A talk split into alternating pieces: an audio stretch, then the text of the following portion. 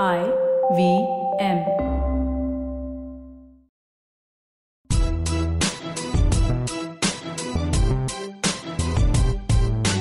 Hi, I'm Zarina Poonawalla, your peak performance coach, life coach, emotional intelligence practitioner, and NLP practitioner. I'm also the founder of Abzo Expertise Unique, and my organization constantly aims at building leaders across continents. After having worked with so many dynamic business honchos, entrepreneurs, startups, CEOs, management gurus, parents, and student communities worldwide, I am convinced that every individual has unleashed potential. And all we really need to do is realize it. Watch the magic unfold, enhance quality of life, relationships, and professions. On my show, be ready for some riveting conversations with inspirational people, snippets, stories, and much more. So here I am on this exceptional journey to find empowerment and inspiration anywhere I can. Come join me on this breathtaking path of self realization, potential maximization, positivity, and most of all, embrace your inner power. You are on your way to empowering yourselves. Welcome to the Empowering Series with Zarina Poonawalla. All of us are guilty of having succumbed to procrastination at some point in time in our lives. So, what is procrastination and how do we deal with this little demon? As such, procrastination is simply the action of delaying or postponing something. It is when you ought to do something, a task, a job, a chore, and you decide to find a nice, comforting excuse to delay it. Some of us commonly use reasons or excuses like it's boring, it's difficult, it's unorganized or unstructured, you don't know where to start. Um, it could also mean that you are lazy, you are frustrated, you are lethargic, you are tired, you are out of focus, you can't find a purpose in doing this task, and lastly but funnily, it just doesn't seem fun.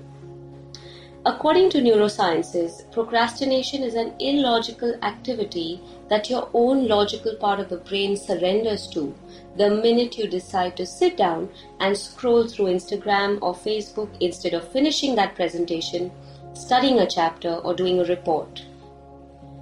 So, how do we deal with this enormous word with such little to offer in our progress? Different studies have different categories and types that exist amongst us. So I'm just going to sum it up for you with my experience and the people that I come across in general. The kind of procrastinators do not tell you that procrastination is part of your personality, but it does tell you that it is a habit that you need to break. Procrastination is just a simple habit, rather, a bad one. So let's get on with the types. These are quite fun. The busy procrastinator the one who pretends to have no time and usually complains about being busy all the time. The busy one usually likes to keep their hands full with nothing productive and hence causes delay in action for the more productive, important things. The perfectionist procrastinator, the one who wants to pay so much attention to detail that in the process of being meticulous, they often begin to delay and stress out. They stress out of the fact that they can't make the job perfect, and in turn, or in effect, not doing the job at all. The dreamer. This one is a wishful one, someone with a beautiful imagination, and thinks of playing the cello or losing weight or starting a business, but it's all in the mind. Hence, zilch action is taken. For instance, I'm going to wake up at 6 a.m and start exercising tomorrow. Of course, that tomorrow never arrives. So, everything you've discussed and decided is all in your head. So, that's the dreamy one. The time gifted procrastinator. The one who values time fairly less and assumes there is plenty of time on hand until there is literally no time left and then the action becomes urgent.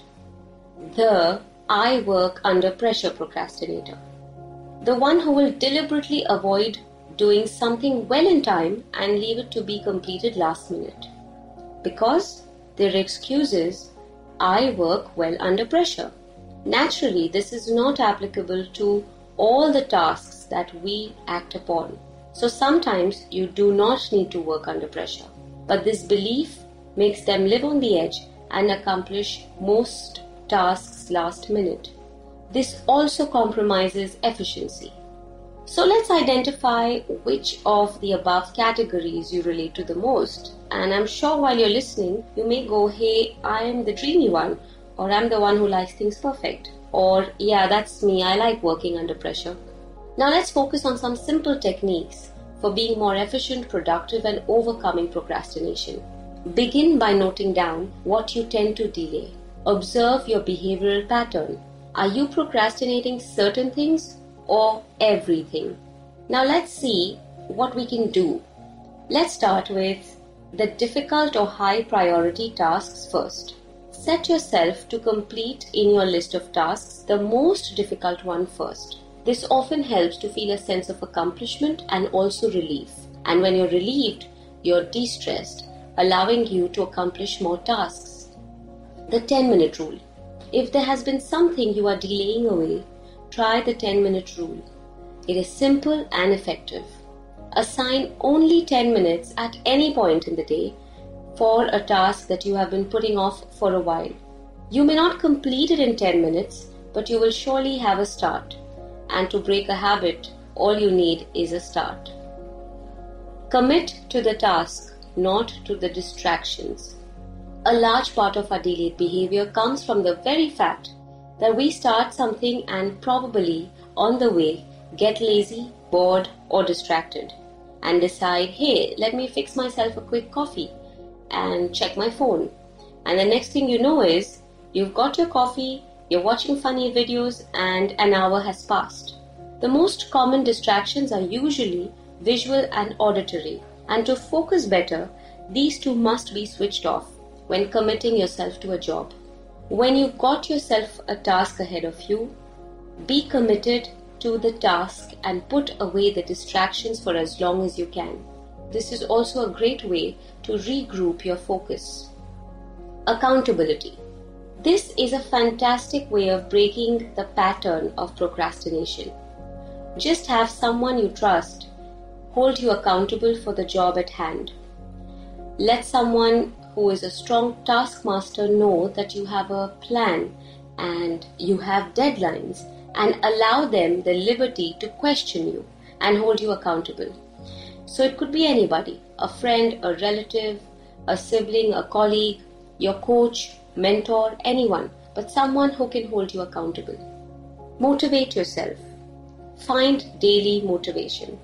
Find a reason to complete the assigned job. Find yourself a purpose in it. And tell yourself, if it is done sooner than later, how much free time will I be able to enjoy? Give yourself an incentive to catch up on what you have delayed and beat procrastination with allowing your logical mind to overpower the illogical reasoning for this procrastination.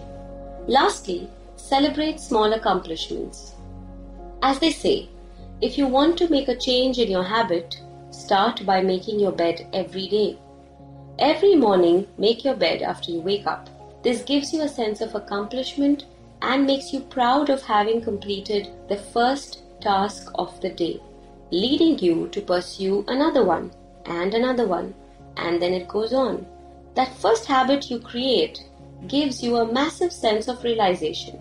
A realization that you have not only completed a task, but you have also made some small change which is going to improve the quality of your life and productivity.